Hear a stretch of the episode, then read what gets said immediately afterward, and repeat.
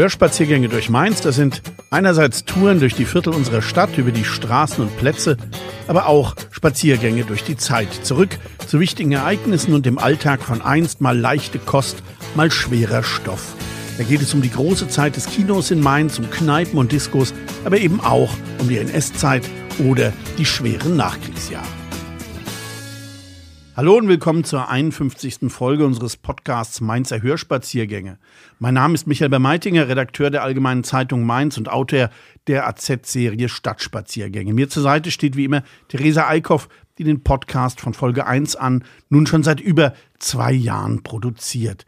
Und um was kann es bei unserem Podcast am ersten Bundesliga-Wochenende gehen? Klar, um Mainz null fünf. Zwölf Wochen nachdem die null fünfer in Dortmund Charakter gezeigt haben, geht es Sonntag gegen die Unioner in Köpenick in die neue Spielzeit. Plaudern wir also ein bisschen über die null fünfer und dazu kann ich heute zwei Gäste in unserem V R M-Studio begrüßen. Harald Strutz, neunundzwanzig Jahre, Präsident des F S V Mainz null fünf und seit zwanzig neunzehn verdienter Ehrenpräsident, und den langjährigen A Z-Sportchef und späteren ebenso langjährigen Chefredakteur Lutz Eberhardt. Es geht um Erinnerungen an alte Zeiten, um Mainz als Fußballstadt, die Fans, die Identität, also einmal das Spielfeld rauf und runter. Viel Spaß bei Lutz und Strutz. Mein eigener null fünf-Bezug, ich war in den bisweilen eher traurigen Zweit- und Drittligatagen eher nur Gelegenheitsbesucher, habe jetzt aber auch schon meine zwanzigste Dauerkarte. Was ich bei mir aber immer mehr vermisse, das ist dieses Kribbeln, das ich früher immer vorm Saisonbeginn hatte. Diese Ungeduld, Unruhe vorm ersten Spiel. Es ist irgendwie abhanden gekommen. Leider. Jetzt hatten Sie, Herr Strutz, als jahrzehntelanger Präsident ohnehin einen ganz anderen Blick auf die neue Saison als ich als, sagen wir mal, einfacher Fan. Aber wie geht's Ihnen denn heute so kurz vorm ersten Anpfiff? Ja, zunächst einmal schönen Dank für die Einladung. Äh, bin gerne gekommen, um da auch zu berichten, was man so erlebt hat in den neunundzwanzig Jahren auf der einen Seite, aber eher auf Ihre Frage zu kommen. Ja, das Kribbeln ist natürlich ein völlig anderes. Äh, natürlich bin ich Fan von meinem Verein, wenn ich so sagen darf, auf der einen Seite. Auf der anderen Seite ist natürlich, wenn man nicht mehr in der Verantwortung ist und nicht mehr in einer Funktion steht, dieses Adrenalin, das man verspürt hat vor einem Saisonstart, das äh, man verspürt hat bei jedem Spiel, das ist natürlich in dieser Form nicht mehr vorhanden. Ich freue mich auf die Saison, weil ich glaube, es wird eine sehr spannende Bundesliga-Saison, auch für den Verein selbst. Was die Mannschaft anbetrifft, ist sie hervorragend verstärkt worden, um das gleich zu erwähnen. Auf der anderen Seite muss man abwarten, weil die anderen schlafen natürlich auch nicht und man muss sehen, wie sich natürlich gerade der Saisonstart gestaltet. Ja, und du, Lutz, du hast ja früher, als du noch im Sport warst, vor Saisonbeginn schon ganze Zeitungsseiten vollgeschrieben. Ist jetzt auch schon ein paar Tage her. Wie ist bei dir Fanmüdigkeit oder Spannung, was mit dem Kader jetzt geht?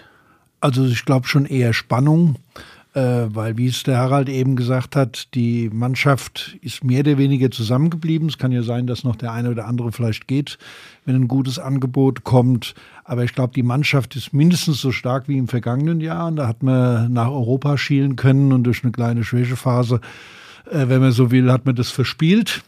Ich glaube, dass das der Anspruch des Trainers ist, da hinzukommen, und daher würde ich sagen, wird es spannend. Äh, Fanmüdigkeit ist in Mainz das Problem, glaube ich. Das ist so eine Zufriedenheit nach langen Jahren Bundesliga. Ich glaube, was für Mainz null fünf blöd war, war in der Corona-Zeit, als man diesen Sensations-Nicht-Abstieg geschafft hat, dass das ohne Zuschauer gelaufen ist. Das hätte nochmal einen neuen Boom auslösen können, und dem läuft man jetzt ein bisschen hinterher. Okay. Ja, ich glaube, das ist, wenn ich da anknüpfen darf, vielleicht auch immer großes Problem schon äh, Jahrzehnte gewesen. Ich habe immer gesagt, die Mainzer Mentalität ist eine sehr schöne Mentalität, aber sie ist manchmal so ein bisschen, na, ich sag mal ein bisschen schläfrig. Also ich meine, der Mainzer liebt seinen, seinen Job, seinen Handkäse und einen Nicht-Abstiegsplatz, und ich glaube, das ist etwas, was man vielleicht auch mal ändern muss, auch mit dem Anspruchsdenken her. Aber das ist etwas, äh, die Euphorie kommt ja auch mit den Erfolgen, und ja, der Lutz hat es gerade gesagt, gerade in den, am Ende der Saison, gerade mit dem Spiel gegen Dortmund, hat die Mannschaft gezeigt, was in ihr steckt. Bedauerlicherweise hat es vorher nicht in dieser Form gezeigt, aber man darf die letzte Saison natürlich dadurch auch nicht verteufeln. Ja, wir kommen auch zu Identitätsfragen, kommen wir, kommen wir später nochmal. Äh, bevor wir jetzt dann auch in diese Themen eintauchen, vielleicht mal einen äh, Blick in äh, Ihre, eure ganz persönliche null fünf-Vergangenheit. Äh, Lutz, du als äh, Urmainzer, wann bist du denn zu deinem ersten Spiel auf den Bruchweg? Und mit wem? Und gegen wen? Hast du überhaupt dann noch Erinnerungen? Ja, ich habe Erinnerungen, sogar ziemlich gute. Das war neunzehnhundertzweiundsiebzig, als Mainz ähm, das erste Mal um den Aufstieg äh, gespielt hat, wo, wo sich nachher Fortuna Köln äh, durchgesetzt hat. In letzter Konsequenz, äh, da bin ich mit selbst gebastelter Fahne und ein paar Schulfreunden auf dem Bruchweg und habe in der Kurve zum Hattenberg äh, gestanden und habe mitgefiebert mit Gerd Klier, Herbert Schelle, der ja leider vor kurzem verstorben ist. Da waren die ganzen Größen, das war die erste Hochzeit. Und seitdem erlebe ich eigentlich, das ist fast fünfzig Jahre jetzt Mainz null fünf mit allen Höhen, Tiefen. War das dann schon prägend, der, der erste äh, Besuch? Hat das schon gereicht für ein Leben mit Mainz null fünf und das trotz der, der jahrzehntelangen Mittelmäßigkeit, die daraufhin ja folgte, mit Ausnahme der, der deutschen Amateurmeisterschaft? Also für mich absolut. Ich habe auch keinen wirklichen anderen Lieblingsverein in der Bundesliga oder sonst irgendwas, sondern da gucke ich immer interessant, was andere machen.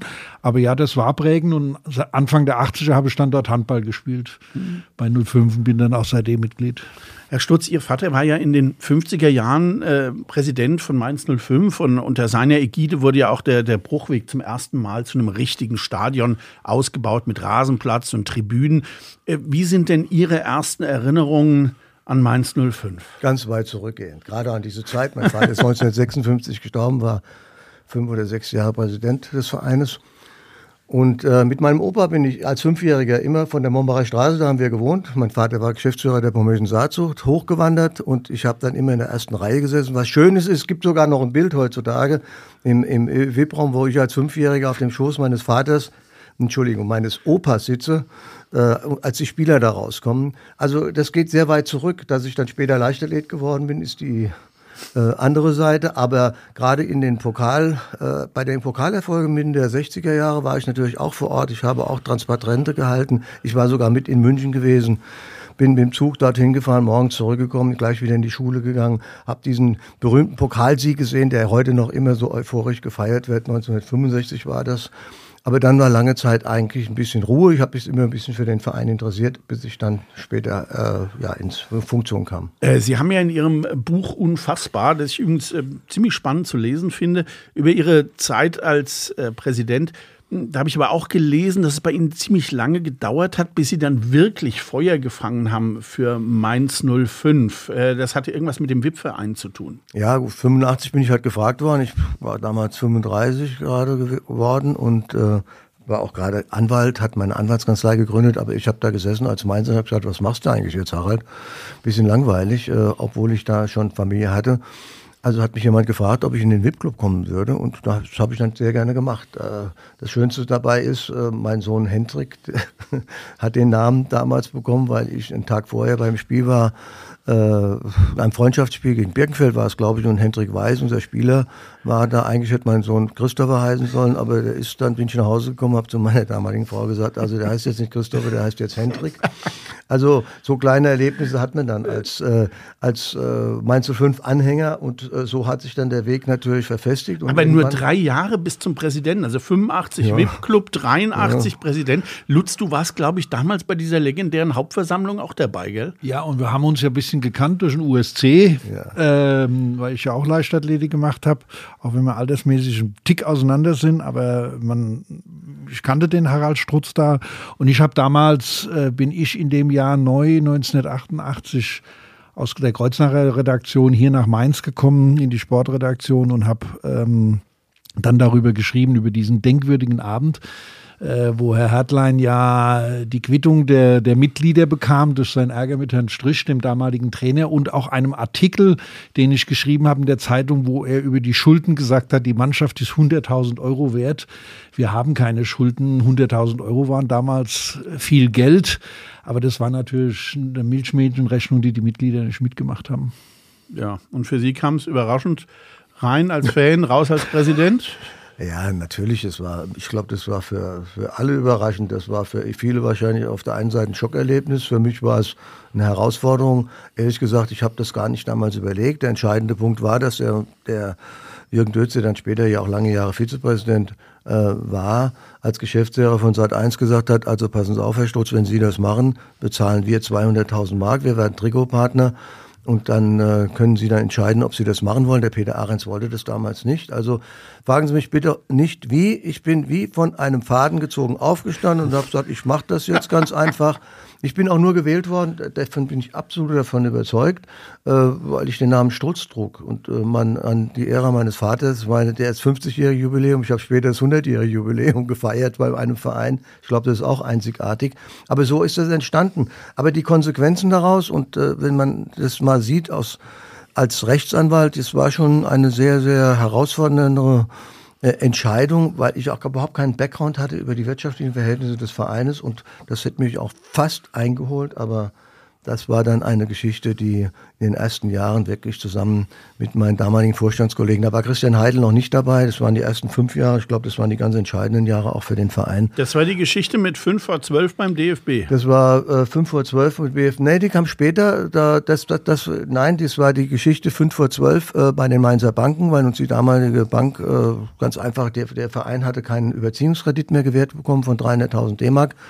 Und nur durch eine wunderbare Freundschaft mit äh, dem damaligen Geschäftsführer der Syveda, Wolfgang ja. Preuß, leider Gottes. Bei dem Gespräch war ich dabei. Ja, warst ja. du dabei. Und äh, wenn wir diesen, diesen Überziehungskredit, der ist zu seiner Bank gegangen, und ich nenne die Bank jetzt nicht, und hat gesagt, wenn ihr diesen Kredit, diesen Überziehungskredit von dreihunderttausend Mark dem Verein nicht gewährt, dann werde ich alle meine Konten abziehen. Da hat er ein sehr erfolgreiches Unternehmen gehabt mit der Syveda. Und äh, das war die Konsequenz daraus, dass die Bank gesagt hat, wir machen das. Und es ging ja nicht um eine Tilgung der Schulden, sondern nur am Überziehungskredit. Wenn das nicht gewesen wäre, und dann kam natürlich auch dazu, dass ich sag mal, ich bitte mit Verlaub, es war so, mit, mit, mit meinem Namen in Mainz eine andere Reputation hatte und der eine oder andere sich noch erinnerte und dann auch als Geschäftsmann den Verein anfing zu unterstützen, anfing zu unterstützen. Lutz, wie hast denn du die, die siebziger und achtziger, also diese etwas äh, traurige Zeit zwischen einerseits diesem ähm, ja, ver, verpassten Aufstieg und dann später der Amateurmeisterschaft, aber ansonsten war es ja dunkel. Wie hast du das so in Erinnerung?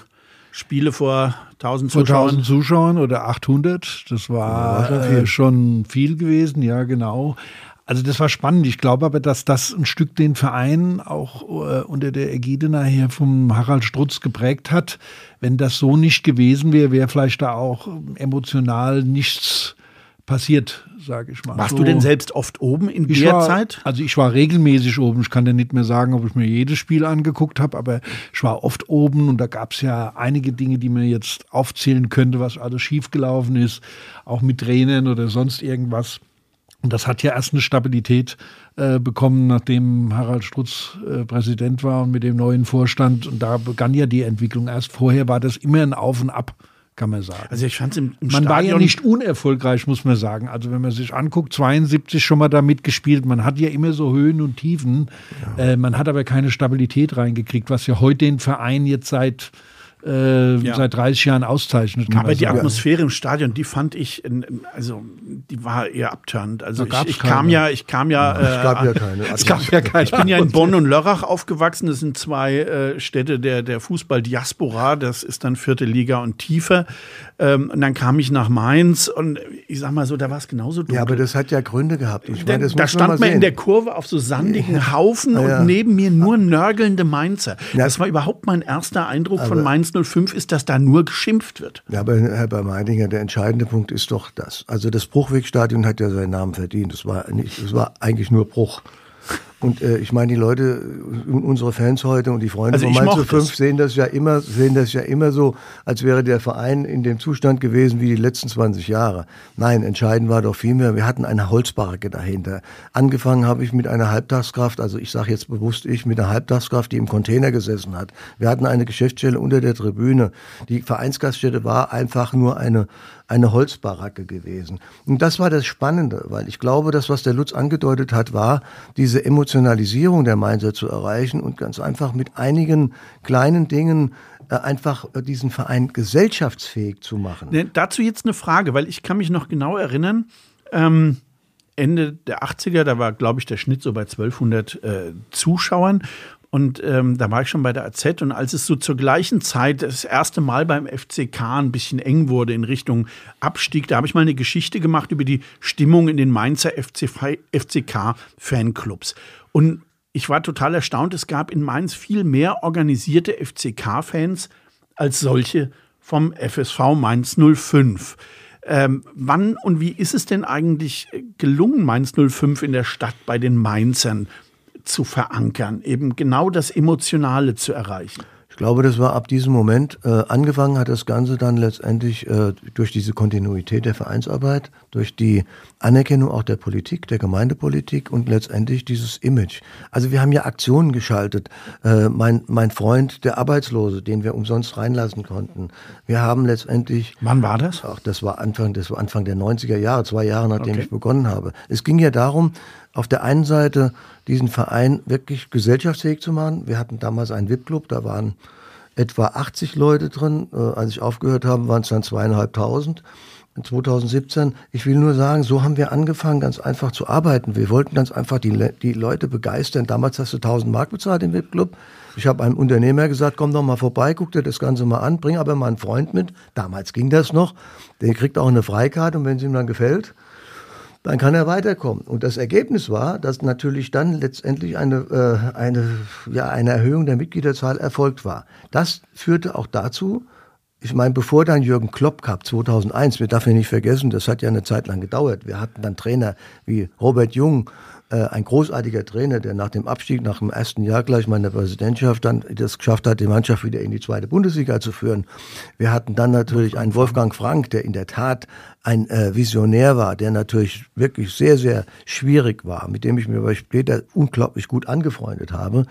Ähm, aber in der Zeit, als äh, wir zusammengearbeitet haben, war eben das Ganze ein bisschen mehr mit Spannungen erfüllt, wobei es weniger an ihm lag als vielleicht am gesamten Umfeld.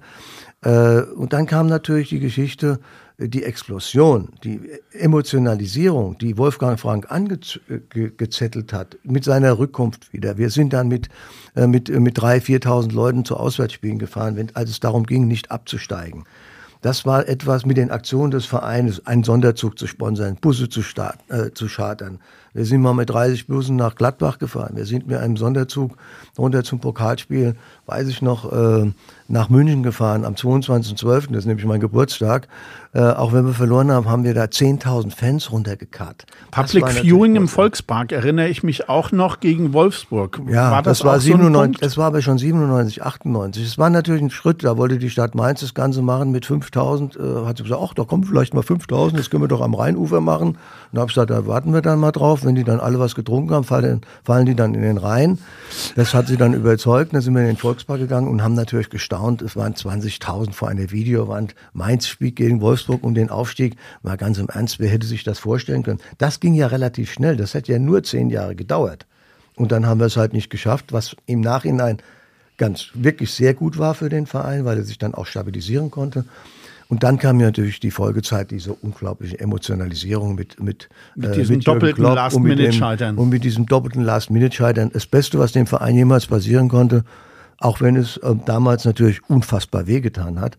Aber eines hat es natürlich gezeigt, wir sind ein wunderbar beliebter Verein in ganz Deutschland geworden.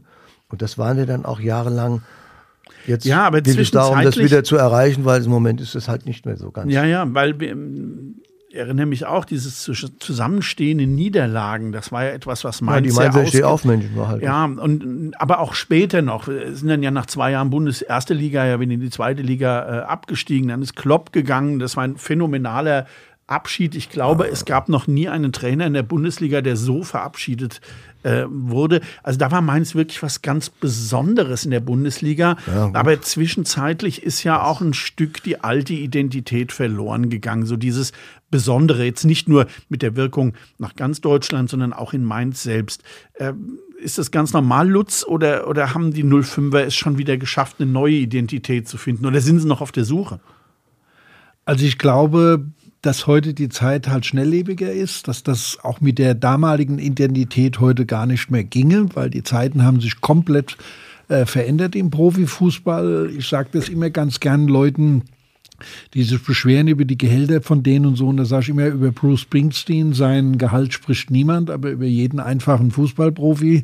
Das ist Unterhaltungsindustrie äh, mit Leuten in kurzen Hosen. sage ich immer gern. Und ich gehe dahin, weil ich unterhalten werden will und ich will Spaß haben, weil ich nicht weiß, wie es ausgeht. Das ist für mich das, was den Fußball auf der Ebene heute ausmacht. Und die Identität kann Mainz null fünf, sind sie ja dabei, wieder zu gewinnen durch diesen Nichtabstieg. Ich habe es vorhin gesagt, leider waren da keine Zuschauer da. Und man hat jetzt mit Bo Svensson einen Trainer, ähm, der wieder Leute an sich binden kann, sage ich mal. Und das ist, glaube ich, das größte Problem für Mainz null fünf, dass heute sehr viel über einzelne Spieler geht. Die hat Mainz null fünf nicht so. Da ist es jetzt wieder mal der Trainer nach Tuchel und Klopp, sage ich mal, der, der identitätsstiftend ist. Und das wird jetzt spannend. Wie lange bleibt er mhm. oder was ist? Und bei den Spielern, ich glaube, dass Mainz null fünf versuchen muss, auch mal wieder jemanden wie den verrückten Ägypter zu bekommen oder wie in Iwanschitz oder sonst was oder sich selbst rausspielen. Ich würde mir wünschen, dass zum Beispiel Barreiro bleibt. Ich bin der Meinung, dass er in Mainz eine absolute Identität... Steht das immer noch auf der Kippe? Ja, das kann man doch bei jedem jungen Spieler... Wenn einer mal aus England anruft, da verdienst du brutto für netto oder noch mehr und hast einen Vierjahresvertrag und dann hast du dann für dein Leben ausgesorgt.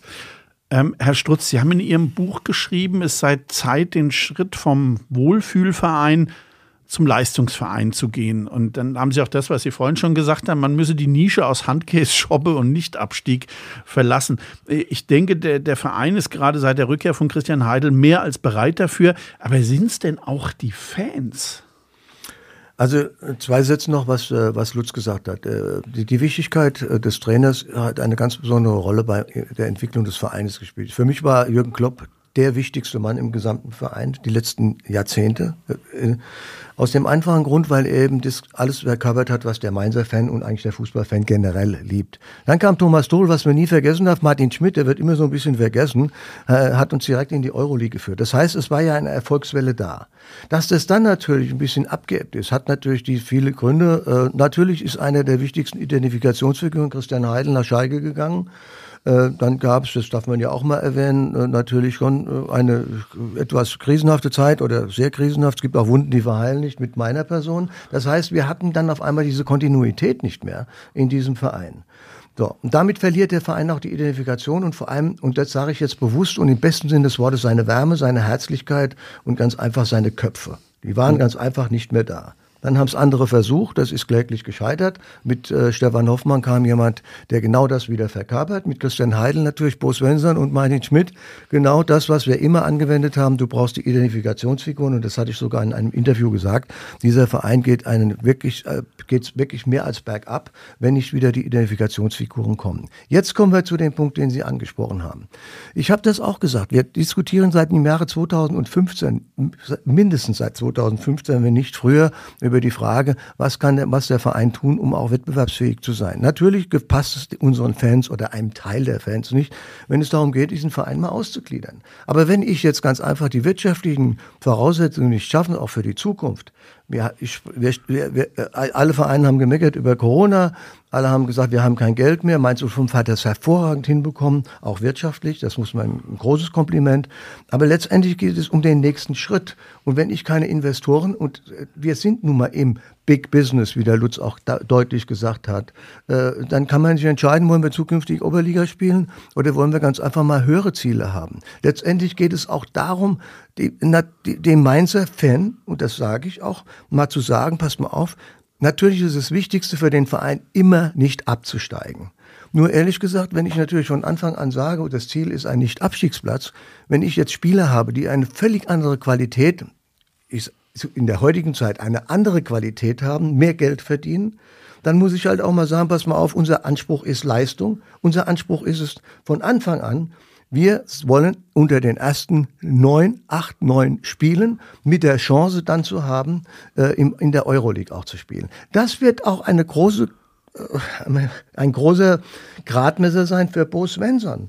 Das war's für Thomas Tuchel, das war's für Jürgen Klopp, das war's jetzt für, für, für Martin Schmidt, aber es ist natürlich insbesondere jetzt für Bo Svensson, der die Fähigkeit hat und der im Fokus steht. Der ist immer in der Red Bull-Familie, also machen wir uns mal nichts vor, das kann, kann mal ganz, ganz schnell gehen. Wenn die Mannschaft aber Leistung bringt und er sagt, ich kann das alles umsetzen und ich habe eine Perspektive, mal nach oben, Nur wenn ich natürlich dem Spieler sage, pass auf, wir sind zufrieden. Ja, aber ist das nicht der Unterschied zwischen, ich meine, dass der Verein das sagen muss, dass die Offiziellen, dass das auch die, in der Mannschaft gelebt werden muss, wir wollen höher hinaus. Das ist ja das eine. Das andere ist ja der Fan auf der Tribüne. Ich denke da jetzt mal ganz an mich als Durchschnittsfan. Ich bin da, ähm, ich bin auch zufrieden mit geilen Spielen und einem Nicht-Abstiegsplatz. Ja, der kann aber beides haben. Ja, das Problem ist, dass es viele Mainzer Fans gibt. Ich sitze ja auf, mit meinen Dauerkarten äh, auf der Gegenseite und viele da drumrum. Und man merkt, da ist eine, immer eine hohe Zufriedenheit und Verständnis.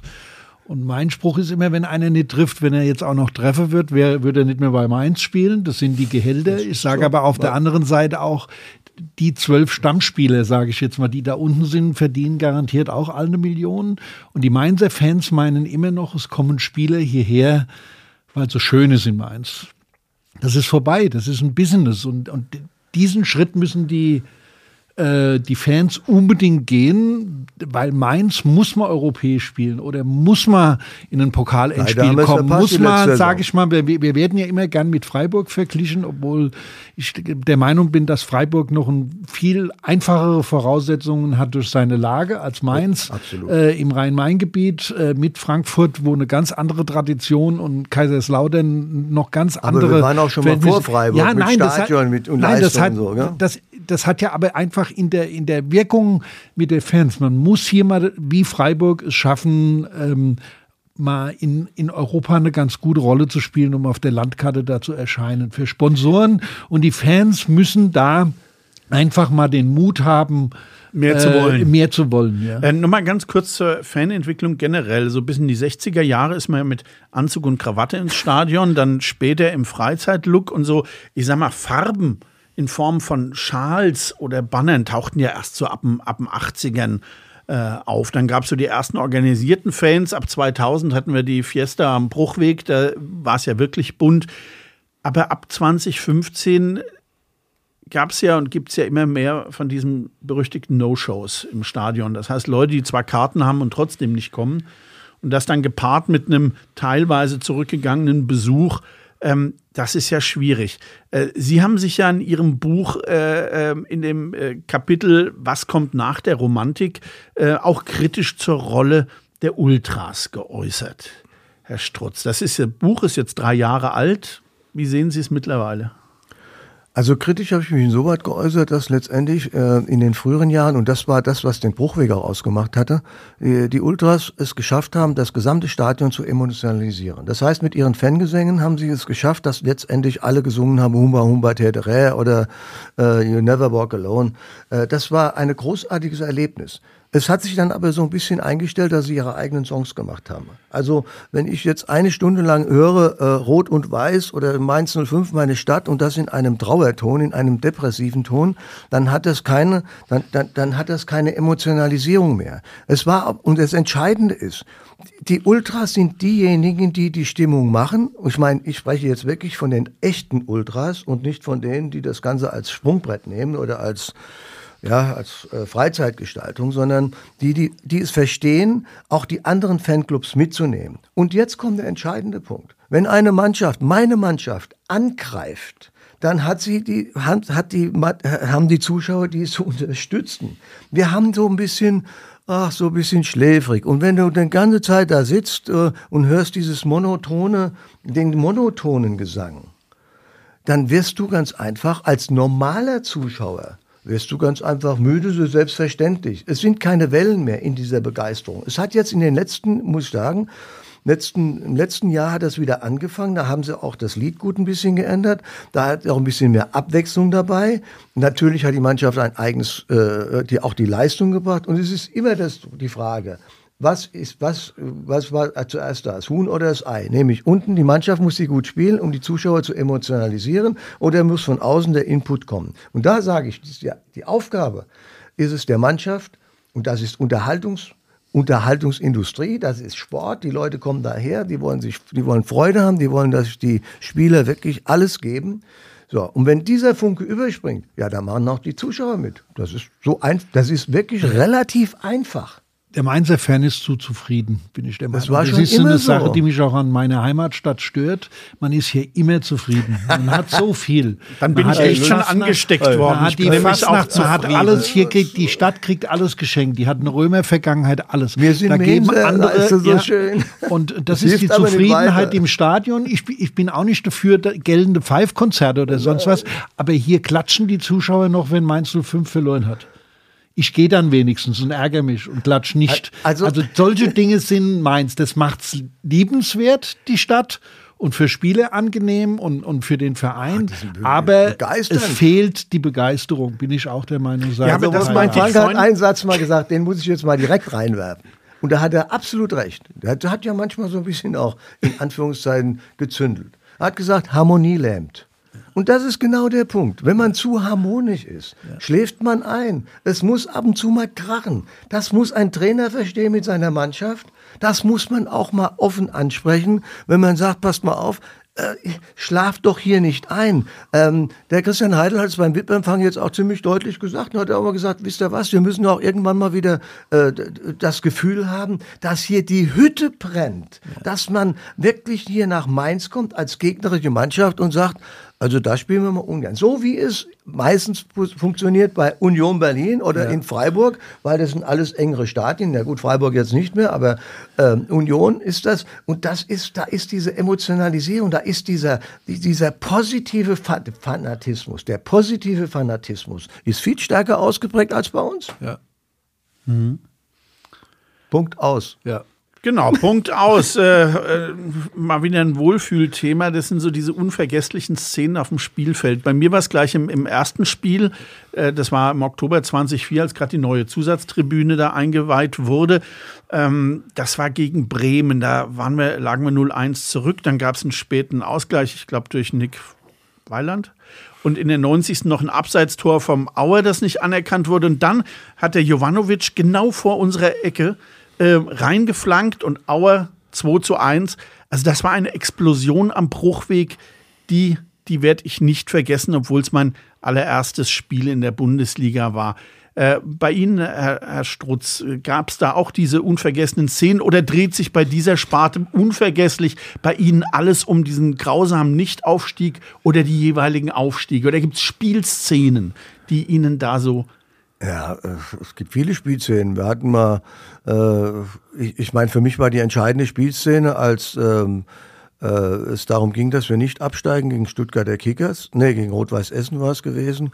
Entschuldigung, wir sind später nach Stuttgarter Kickers. War, Wolfgang Frank kam zu, war Trainer von Rot-Weiß-Essen und äh, wir mussten unbedingt gewinnen, um nicht abzusteigen. Es stand eins zu eins und dann hat äh, Sejko Buvac das entscheidende Tor geschossen. Selko hat es geschossen oder nur die Vorlage gegeben? Der hat es geschossen. Hm? Nein, das weißt du nicht mehr. Nein. Wir haben zwei eins gewonnen und sind dann nach, waren dann, äh, waren dann gerettet und sind dann mit viertausend äh, Fans zu Stuttgarter ja, Kickers. Da haben wir zwar wieder verloren. Das war für mich eigentlich der wichtigste Sieg. Für mich waren die Siege die wichtigsten immer die in der Zeit, als es um den Nichtabstieg ging. Ich meine, was haben wir, was haben wir letztendlich für, für, für, für Sachen erlebt? Ich sage, das äh, eins null gegen Bochum ist mir noch in Erinnerung. Letzter Spieltag. Das war ja, das war mit, mit Marco Nieser, der dann zu Rostock gegangen ist. Da ging es auch am letzten Spieltag am um letzten alles. Spieltag. Wie hieß der Hütte denn? War voll. Marco Weishaupt. Marco Weishaupt hat das Tor geschossen, klar. Das war eine, ja, da gab's, äh, das, das waren unfassbar gute Szenen. Viele haben natürlich auch vergessen, dass wir einmal nicht abgestiegen sind, nur weil wir eins zu eins gegen Bayern München gespielt haben und der damalige Weltfußballer, wie ist der jetzt noch? Bonn, äh, ach, der jetzt bei uns war, vor drei Jahren, vier Jahren, eins eins geschossen. Kommen wir jetzt nicht mehr auf den Namen, ist jetzt auch nicht so wichtig. Ach, also es ja. gab so viel, ja, naja, es gab so vieles äh, entscheidende Szenen. Oder äh, ich sag mal ein Spiel, was ich, was mir immer in Erinnerung bleibt, weil das ist sowas von unfassbar. Wir haben in Nürnberg gespielt äh, und haben, und Nürnberg war auf dem Weg an die Spitze und, und wir, bei uns ging es wieder um den puren Existenzkampf. Dimo Warre wird vom Platz gestellt. Äh, vorher ist ein Feldspieler noch vom Platz gestellt worden. Äh, Timo Blache war verletzt gewesen. Ins Tor musste Uwe Stöver. Uwe Stöver war Torwart gewesen, kurz vor Ende. Sven Demand. Sven Demand wird geschickt und schießt kurz vor Ende das zwei zu eins gegen Nürnberg. Ähm, Und wenn, wenn, wenn du das, wenn du, wenn du solche Spiele erlebst, weil das die Folge hatte, dass wir nicht absteigen, das bleibt natürlich in Erinnerung, genauso wie damals natürlich äh, Berlin, Braunschweig natürlich, oh auch dann der Aufstieg unter zweitausendvier mit Jürgen Klopp. Äh, mein Gott, das sind, das sind natürlich großartige Erlebnisse, die man hat. Das gehört zum kollektiven Mainzer Gedächtnis. Äh, Lutz, bei dir irgendeine Spielszene, die sich dir besonders eingebrannt hat? Also es ist keine Spielszene, es sind zwei Dinge, die ich nie vergessen werde, weil man sowas auch nur einmal im Leben oder da zweimal erlebt. Das war einmal der Nichtaufstieg in Braunschweig. Die Situation, die Stimmung, dabei. Ja, weil man ja darüber dann berichten muss, kühl und sachlich und schnell. Und das andere war der Aufstieg, wo man wieder im Stadion warten muss, wie in Karlsruhe das Spiel ausgeht. Und diese Situation werde ich nie vergessen. Da kriege ich heute noch Gänsehaut, wenn ich davon erzähle. Da war gefühlt eine Ewigkeit Stille, Totenstille im Stadion, weil jeder gewartet hat. Und die Explosion dann... Ja. Ist mit nichts zu vergleichen, äh, was die schon da habe. Ich in dem Moment habe ich nur gedacht, das erlebst du, sowas erlebst du nie wieder im Sport. Ich hatte leider Sonntagsdienst in der Politik, also von daher habe ich das jetzt äh, ähm, ähm, leider leider vergeigt. Ja, aber die, der, der Aufstieg zweitausendvier führte ja auch dazu, weil wir vorhin ja. drüber gesprochen haben. Also ich meine, wir, wir reden immer davon, dass wir dreizehn Jahre ja. äh, in der oder fünfzehn Jahre in der Bundesliga ja. spielen. Wir spielen zwanzig Jahre ja. in der Bundesliga, über zwanzig Jahre. Ja. Ein Jahr natürlich, aber das sind wir, wenn du absteigst und gleich wieder aufsteigst, da bist du ja wie ein, wie ein Bundesliga-Verein noch ja. geführt. Da haben wir das Glück ja, zwei gehabt, Jahre wir, waren wir drin in, in der zweiten Jahr. Liga. Hm? Wir, wir, wir haben äh, zwei Spielzeiten in der zweiten Liga gemacht, weil nach der ersten Spielzeit, als wir war nicht aufgestiegen, ist er ja gegangen. Und ja, dann, und dann kam Andersen und dann sind wir dann gleich sind wir wieder aufgestiegen. Genau, also zwei Spielzeiten ja. waren wir in der zweiten Liga. Ja, das war trotzdem, damals hat das gehalten. Man hat ja erst befürchtet, die Leute könnten nach dem Abstieg aus der ersten Liga ähm, nicht wiederkommen. Aber die Fans sind da ja... Da war die Identität ja da. Da war ja alles das ist da. Die, die heute ein Stück fehlt, weil es für viele Zuschauer leider zu selbstverständlich ist. Ja, aber das muss man auch sehen, weil die Entwicklung des Vereines kommt ja. natürlich irgendwann mal an eine Grenze. Also machen wir uns mal nichts vor. Ja. Wir haben zweitausendvier den Bruchweg ausgebaut.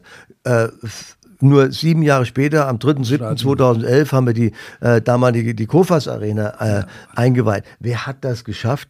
Das hat ja kein Mensch geschafft. Und ja. der Weg dahin...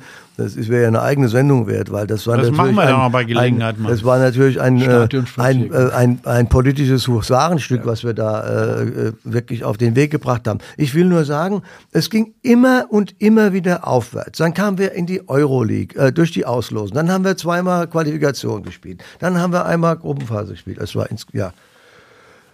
Und, und es, das ging doch immer vorwärts. Und diese Emotionalität überhaupt hat ja gar nicht aufgehört. Dass dann irgendwann mal ein Punkt kommt, dass man sich daran gewöhnt und sagt, äh, wir spielen in der Bundesliga. Das ist natürlich, das trifft ja viele Vereine oder viele auch nicht mehr. Guckt sich die zweite Liga an, welche Vereine wir überholt haben, leistungsmäßig. Aber das Thema ist, man muss ja immer nicht nur das alles halten, sondern in der Natur des Menschen liegt es eigentlich, äh, sich zu verbessern. Jetzt mhm. einen draufzusetzen, in der Tat, Baumaßnahmen ist jetzt äh, mehr Bruchweg mit der Geschäftsstelle, mit der neuen, wunderbar. Hat jetzt auch lange genug gedauert, aber jetzt wird es in Angriff genommen. Das sind ja die Entwicklungsschritte, die ein Verein außerhalb des Spielfeldes braucht. Okay, ähm, aber ich will trotzdem noch mal zu den, zu den unvergesslichen Szenen zurück. Wie war das für dich eigentlich in deiner Zeit als, als Sportchef? Äh, da sitzt du jetzt als null fünf Fan auf der Pressetribüne und darfst ja eigentlich äh, keine Reaktion zeigen. Ähm, wie schwer war das für dich? Ach, das gewöhnt man sich in dem Beruf an. Ich, Oder bist du doch mal aufgesprungen? Ich, äh, äh, nee, eigentlich bei der Berichterstattung nicht. Man, es ist eher heute, das nervt mich eher heute so, dass ich nach über zehn Jahren nicht mehr in der Sportredaktion manchmal immer als Letzter auf der Tribüne aufspringe, weil ich immer noch in diesem Modus bin, zu, mehr zu beobachten, ähm, als, als mich einfach zu freuen. Aber das nimmt ab und mit dem Alter werde ich vielleicht wieder ganz normaler Fan. Nein, das ist eine gewisse Professionalität. Ähm, ich habe das auch nie vor mir hergetragen, dass ich jetzt seit Anfang der neunzehnhundertachtziger Jahre durch mein Handballspielen dort äh, schon über vierzig Jahre Vereinsmitglied bin, äh, das nie vor mir hergetragen. Man ist vielleicht umgekehrt eher mit dem, wo man sich verbunden fühlt, ein bisschen kritischer, wenn man als Journalist unterwegs ist, als mit dem, dass es einem nicht interessiert. Ähm, und der Harald und ich, wir hatten ja auch früher beim Schreiben oder mit Jürgen Klopp hatte ich sehr interessante Auseinandersetzungen. Also das ist ja immer, äh, das gehört dazu. Und das fehlt heute vielleicht auch ein Stückchen in der Emotionalität. Ja, das kommt mhm. aber auch deshalb, weil natürlich es, es klare Richtlinien gibt. Ich meine, für die Journalisten, da muss ich mal wirklich für die Journalisten äh, äh, sprechen. Also wenn früher jemand angerufen hat, ich hätte gern ein Interview mit dem Spieler ja. X Y, dann habe ich gesagt, dann gehst du halt hin und dann wird das gemacht.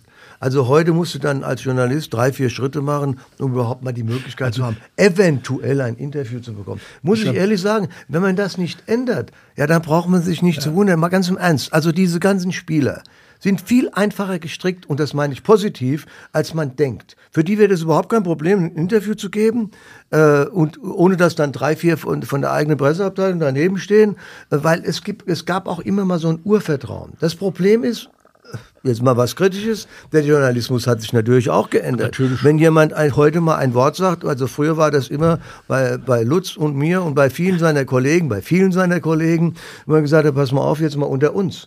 Das hatte, führte dazu, dass du natürlich eine ganz andere Hintergrundinformation hattest, warst aber auch sicher, dass es nicht gegen dich verwertet wird. Dass sich das dann später mal äh, geändert hat, so wie ich ja. das dann auch persönlich erlebt habe, ähm, äh, das, das ist dann leider Gottes auch, äh, das führte dazu, dass heute die Journalisten nicht mehr die Möglichkeit haben, den Spieler so nah anzufassen, weil das wäre auch für den Fan viel wichtiger, um zu sagen, pass mal auf, Mensch, das ist ein ganz normaler Typ, der spielt mhm. zwar Fußball, verdient viel Geld, aber ist eigentlich, wie der Mainzer sagt, ein Chlorikerl. Meine liebste Geschichte, die ich nie vergessen werde, ist Robert Jung, damals Trainer bei Mainz null fünf. Jürgen Klopp hat eines seiner ersten Spiele in Saarbrücken und Lutz Eberhardt gibt als Berichterstatter Jürgen Klopp eine fünf.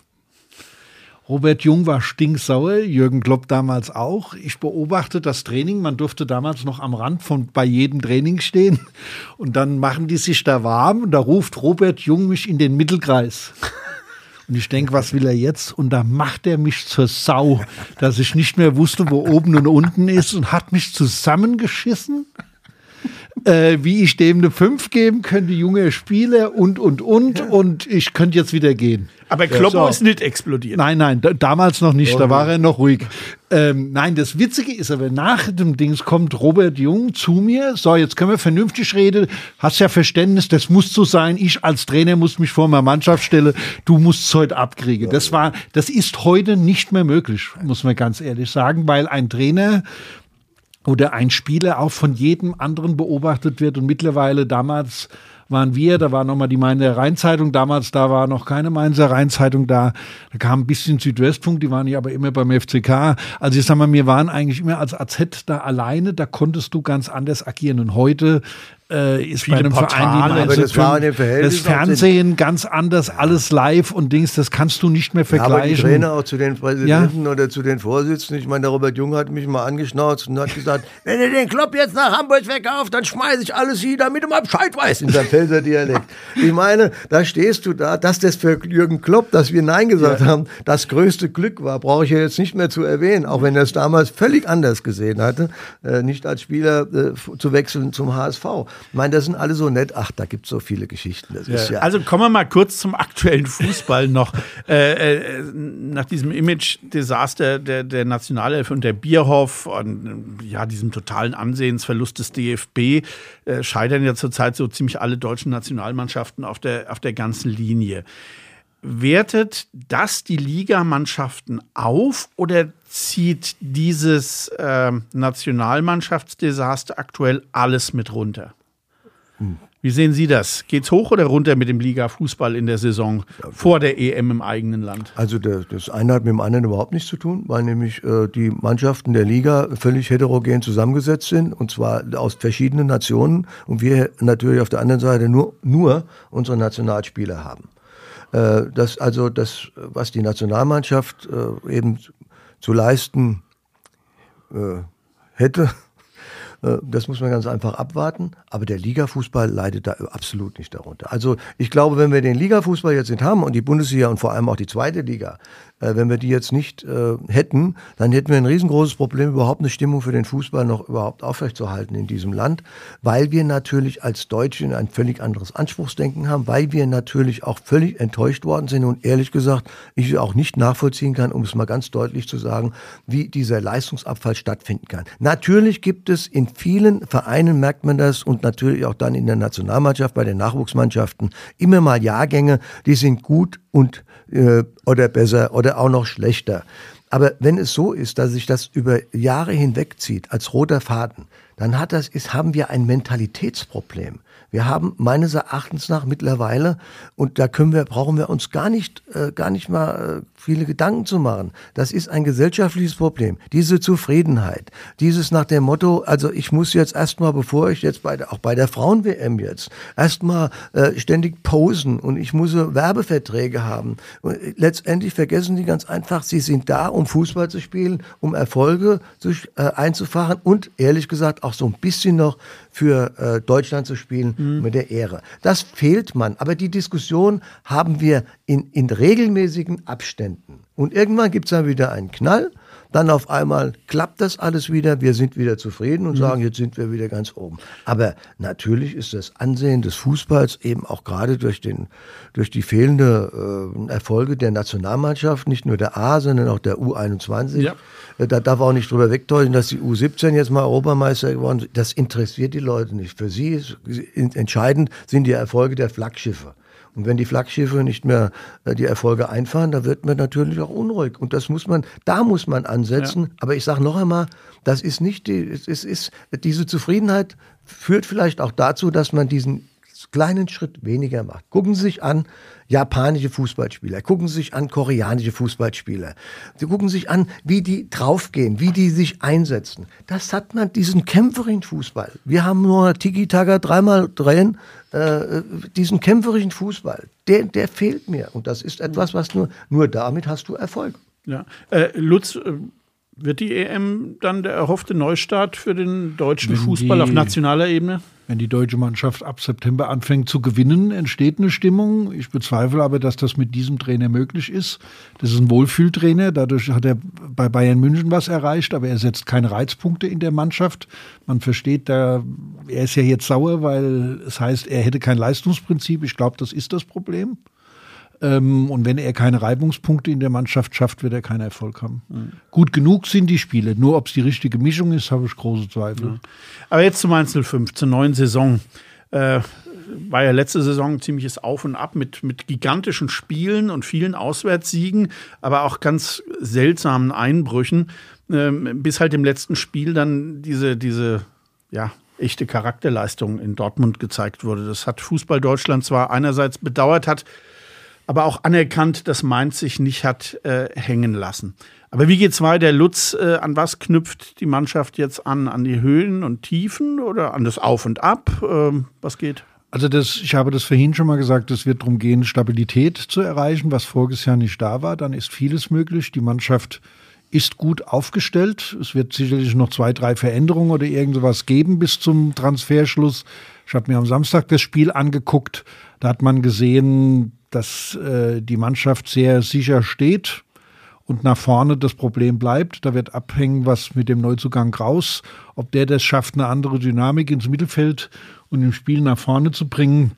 Ich glaube, dass Mainz null fünf gut aufgestellt ist, wieder einen einstelligen Tabellenplatz zu erreichen. Und wenn man an die Grenze in jedem Spiel gehen kann, ist vielleicht äh, das Schnuppern an den europäischen Plätzen wie in diesem Jahr oder in der vergangenen Saison möglich. Und dann braucht man auch ein bisschen Glück.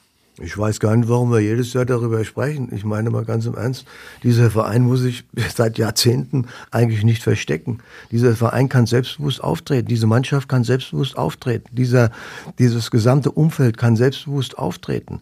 Äh, um letztendlich auch mal zu sagen von Anfang an, mein Gott, wir, wir, wer sind wir denn eigentlich? Wir sind nicht mehr nur der Familienverein, wir sind nicht mehr nur der, Abstiegs, nicht ab, äh, der, der Abstiegskandidat, sondern wir sind ein gestandener Bundesliga. Bundesliga-Verein. Andere gehen da mit viel mehr Selbstbewusstsein rein. Andere sagen ganz einfach, ja, sag mal, was haben andere, äh, andere Vereine vergleichbar mit unserer Größe, auch wenn wir ein kleiner Verein sind, budgetmäßig gesehen, auch mitgliederzahlmäßig vielleicht gesehen, was haben andere Vereine mehr als wir? Und da sage ich eines, nichts. Aber, ja, aber auch wirklich nicht viele, gar nichts. Die an ihrem Anspruch dann scheitern, wenn ich dran denke. Äh, wenn, wenn Hamburger S V nur mal in der zweiten Liga an den oberen Plätzen ist, dann denken die sofort schon wieder nächstes Jahr sind wir oben, Europapokal. Aber das sagt die Vereinsführung. Aber das sagen alle die Leute, die ganz einfach vom Fußball keine Ahnung haben, ganz einfach. Die von Anfang an sagen, nur weil sie den Namen H S V auf der Brust tragen und nur weil sie den Namen Schalke auf, dem, auf der Brust tragen, werden sie automatisch auch letztlich ein Spitzenverein. Äh, dass sich eine Mannschaft verändert, dass sich letztendlich der Erfolg eines Vereines immer von der jeweiligen Mannschaftszusammenstellung, von der jeweiligen Mannschaftsleistung in jeder Saison abhängig, äh, abhängig ist. Da kann ich nicht sagen, wie viele Vereine auch im, in unserem Umfeld, die sagen, also früher, früher waren wir mal das. Das funktioniert nicht mehr. Dafür ist der Fußball, wie der Lutz schon sagte, viel zu schnelllebig geworden. Und die Leute sagen ganz, es interessiert auch, ehrlich gesagt, es interessiert auch keinen. Aber der Hamburger S V und Schalke haben ja grundsätzlich kein Problem. Wir haben fünfzigtausend Zuschauer im Schnitt. Selbst in der zweiten Liga. Das also siehst du doch, dass der Unterhaltungsfaktor in Hamburg, dass das funktioniert mit dem Fußball. Ja. Auch in der zweiten Aber Liga. Aber da ist vielleicht, das wäre in Mainz da nicht ist vielleicht so. Die Vereinsführung oder sonst was sein. Ach, in Mainz bin ich mittlerweile, man darf ja nicht vergessen, wir sind keine Millionenstadt, wir haben knapp über zweihunderttausend Einwohner. Also ich sag mal, unsere fünfzehntausend, zwanzigtausend Zuschauer hätten wir, wenn die Leistung stimmt, auch äh, in einer anderen Spielklasse. Bin ich äh, mittlerweile davon überzeugt. Ich auch. Weil es geht darum, dass die Leute, also ich, wir sind mal abgestiegen in, der Zwei, in die zweite Liga, ja. Und da habe ich meinen Mitgliederversammlung, bei der Mitgliederversammlung meinen Mitgliedern gesagt, passt mal auf. Also bei allem Nachteil, einen Vorteil hat's, wir werden öfters gewinnen. Ja, das klingt banal, aber pass mal auf, der Fußballfan, der normale Fußballfan, der will, der will gewinnen, der will ein gutes Gefühl haben, wenn er aus dem Stadion rausgeht. Also drei Punkte, egal in welcher Liga? Nein, das reicht auch ein Punkt, wenn sie sich natürlich, wenn sie sich, ja, egal in welcher Liga, drei Punkte, aber auch äh, letztendlich einfach nur zu sehen, dass ich da unten die äh, elf Kerle, meine Lieblinge, in diesen äh, anderthalb Stunden, die sich ganz einfach äh, dafür wirklich den, den Hintern aufreißen, damit ich als Zuschauer, für das ich bezahlt habe, ein gutes Gefühl habe, mich noch hinstellen kann, mit meinen Kumpels über das Spiel diskutiere, ein Bier trinke, nach Hause gehe und sage, ach, was ein schöner Nachmittag. Apropos Kumpels, jetzt letzte Fragerunde. Wie wichtig, Lutz, ist es eigentlich, mit wem man ins Stadion geht? Äh, oder bist du jemand, dem das Drumherum, also dieses ganze dumm Zeugreden vorher, das äh, Schwätzen vorm Spiel, das Leute treffen, äh, gar nicht so wichtig ist? Also ich komme immer relativ knapp, weil ich mit dem Fahrrad fahren kann und äh, das sehr nah habe von zu Hause. Also mir ist es sozusagen. auf der ähm, auf der Tribüne schwätze ich gern davor und danach weniger, aber ich bin immer mit Leuten im Kontakt, mit denen man sich austauscht, weil es ist ja so herrlich, drüber zu reden, wie was wird, so wie wir das jetzt hier auch machen und was wird nicht. Weil es ist ja nicht äh, überlebensnotwendig für einen persönlich, sage ich mal. Für Mainz null fünf schon als Verein ist es schon wichtig, in der ersten Liga zu bleiben. Aber für mich persönlich ändert sich im Leben ja nichts, ob gewonnen oder verloren wird. Aber man kann sich herrlich drüber unterhalten. Äh, Herr Strutz, Sie sitzen ja mit der Ehrenkarte des Ehrenpräsidenten auf Ihrem angestammten alten Platz, habe ich zumindest bei Ihnen gelesen. Ähm, Nein. Im Buch steht so. Ähm, ich sitze eher auf der Tribüne, aber okay. Nicht auf meinem Platz. Ähm, wie sieht's denn Bewusst mit, im Übrigen. Wie sieht es denn mit Ihrem Umfeld aus und was macht überhaupt einen guten Sitznachbarn während des Spiels aus? Ach, diese Frage hätten Sie mal lieber nicht stellen sollen. Weil das ist natürlich jetzt ist völlig genau anders. Wenn der, nein, der Neu ja klar, wenn der Neutrale beobachtet, es kommt immer drauf an. Also ich meine, auch da ist es manchmal ein bisschen zu ruhig, aber manchmal ist es natürlich auch so, dass die Kommentare von, von Zuschauern, und das ist das Schöne, dass äh, du sitzt dann da und hast eigentlich schon Tausende von Spielen gesehen und denkst, ja, hat der das jetzt anders gesehen als du? Das ist, also dieses, diese, diese Emotionalisierung, habe ich ja vorhin gesagt, die fehlt mir natürlich persönlich, ist aber mein Problem. Also jetzt aufzuspringen bei jedem Tor und so weiter, das äh, habe ich dreißig Jahre gemacht auf Deutsch, das, das machst du nicht mehr. Aber diese, äh, die, das Umfeld und auch die, diese Gespräche drumherum, ja, das ist... Äh, eigentlich auch Routine geworden. Aber ich glaube, das hängt, das ist für jeden, der eben ein wirklich Fußballnarre ist, vor allem für, für unsere geliebten Fans und die guten Fans, weil für die ist das ganz einfach vor dem Spiel und nach dem Spiel, das ist Lebenselixier. Und da, das ist eigentlich das Wichtigste, was der Verein bieten muss. Gesprächsstoff, die Leute sollen sich aufregen. Deshalb bin ich auch absolut eigentlich ein, dagegen, äh, gegen einen Videobeweis. Ich fand das immer großartig, wenn die Leute am nächsten Tag in der Kneipe oder zu Hause nach dem Spiel sich aufregen und sich die Köpfe einschlagen und ich habe doch recht. Weißt du was? Jetzt, jetzt, jetzt wird da unten ein Tor geschossen. Die, wer, alle sind frustriert. Der Videoassistent. Also pass auf, der Spieler, der ein Tor geschossen hat, steht da, Mist, der hat eine, der hat zehn Sekunden sich freuen dürfen. Die Zuschauer, die Fans, sind hochgesprungen und waren unfassbar glücklich. Alle waren glücklich. Und dann kommt einer und sagt, kein Tor. Also mal einen, einen, einen größeren Stimmungstöter gibt es nicht. Ja, und im Laufe einer Saison, im Laufe einer Saison hat sich das immer geregelt. Ich bin absolut dafür, wenn es um die deutsche Meisterschaft geht, von mir aus die letzten fünf Spieltage mit dem Videobeweis zu arbeiten oder auch im, äh, im Pokalspiel. Aber nicht die ganze Saison. Mal ganz im Ernst, du nimmst so viel den Fußball. Du hast so viel den Fußball weggenommen. Das ist für mich überhaupt nicht nachvollziehbar. Ja, ja, kann ich auf... Fan auf der normalen Tribüne durchaus bestätigen. Das ist äh, jedes Mal so ein Stimmungsabriss, äh, der eigentlich auch nicht wieder, wieder einzufangen ist. Äh, allerletzte Frage. Äh, Lutz, gleich bei Frankfurt im Stadion oder fährst du sogar auswärts nach Köpenick? Nein, Köpenick nicht, weil das ja gar nicht, weiß gar nicht, ob ich eine Karte kriege, wie viel Mainzer fahren. Äh, aber Frankfurt auf jeden Fall, habt ihr meine Dauerkarte. Äh, Köpenick habe ich erlebt damals, das erste Spiel, nachdem Mainz dort nicht aufgestiegen ist, ist mir derartig ja, viel Hass, ja, ja, ist mir derartig viel Hass entgegengeschlagen. Ähm, also, ich bin mal gespannt. Aber auch schon zwanzig Jahre her. Ja, schon zwanzig, schon länger her, sag ich nur. Also, das war, das war Wahnsinn, äh, was da in Köpenick abgegangen ist. Da ist sogar die, die, die Scheibe von, vom Bus irgendwie beschädigt wurde, weil welche Steine drauf kommen. Also alles alte Geschichten. Aber äh, nee, Köpenick nicht, aber dann Frankfurt. Und das, das ist ja ein Mods, Mods Einstieg mit so zwei Spielen in die Saison. Herzlichen Glückwunsch. Gegen Frankfurt auch? Nee, hier in Mainz. Gegen ja. Frankfurt, ja. Da sind Sie dabei. Ja, klar, na klar. Das ist dann Ihr Saisonauftakt. Das ist natürlich mein Saisonauftakt. Das ist, äh, auch, da freue ich mich auch drauf, weil ehrlich gesagt, das, das muss man mal sagen, damit es auch mal deutlich wird. Man kann ja gegen Frankfurt sagen, was man will. Aber wenn man das Stadionerlebnis hat und die auch mal wirklich die positive Stimmung sieht, ich habe mir viele Spiele angeguckt, auch äh, in, in, der, in der Champions bzw. in der Euroleague, äh, das, äh, da, da kann ein Verein wie Mainz null fünf auch sehr viel, unsere Fangruppen können das sehr viel lernen. Auch wenn es natürlich mehr sind als bei uns. Das könnt ihr jetzt senden oder nicht, das ist mir auch egal. Nö, aber es gehört Problem. Eigentlich dazu, dass man auch mal sieht, äh, um einfach auch mal äh, positive Aspekte zu sehen. Und das ist eine unfassbar, einen unfassbaren Pushen der, der, der Mannschaft selbst. Und das können auch unsere sechstausend auf der äh, auf den Tribünen, also gerade bei den Fantribünen äh, in den Blocks, das können die auch. Sie sollen es nur mal endlich machen. Alles klar, dann hoffen wir es mal. Dann schauen wir mal, was in Köpenick passiert. Natürlich erst recht, wie das erste Heimspiel verläuft. Ich schätze, dann ist auch bei mir wieder die Unruhe da. Und dann gibt es auch wieder Dosenbier vom Spiel und wir babbeln viel dummes Zeug und holen natürlich drei Punkte. Aber das Wichtigste, hoffentlich ist die Hütte voll. Ich freue mich drauf. Vielen Dank, Harald Strutz. Vielen Dank, Lutz Eberhardt. Und vielen Dank fürs Zuhören. Wir sehen uns im Stadion. Wir hören uns beim Podcast. Tschüss und bis bald. Hörspaziergänge durch Mainz ist eine Produktion der V A M von Allgemeiner Zeitung, Wiesbadener Kurier, Echo Online und Mittelhessen punkt de.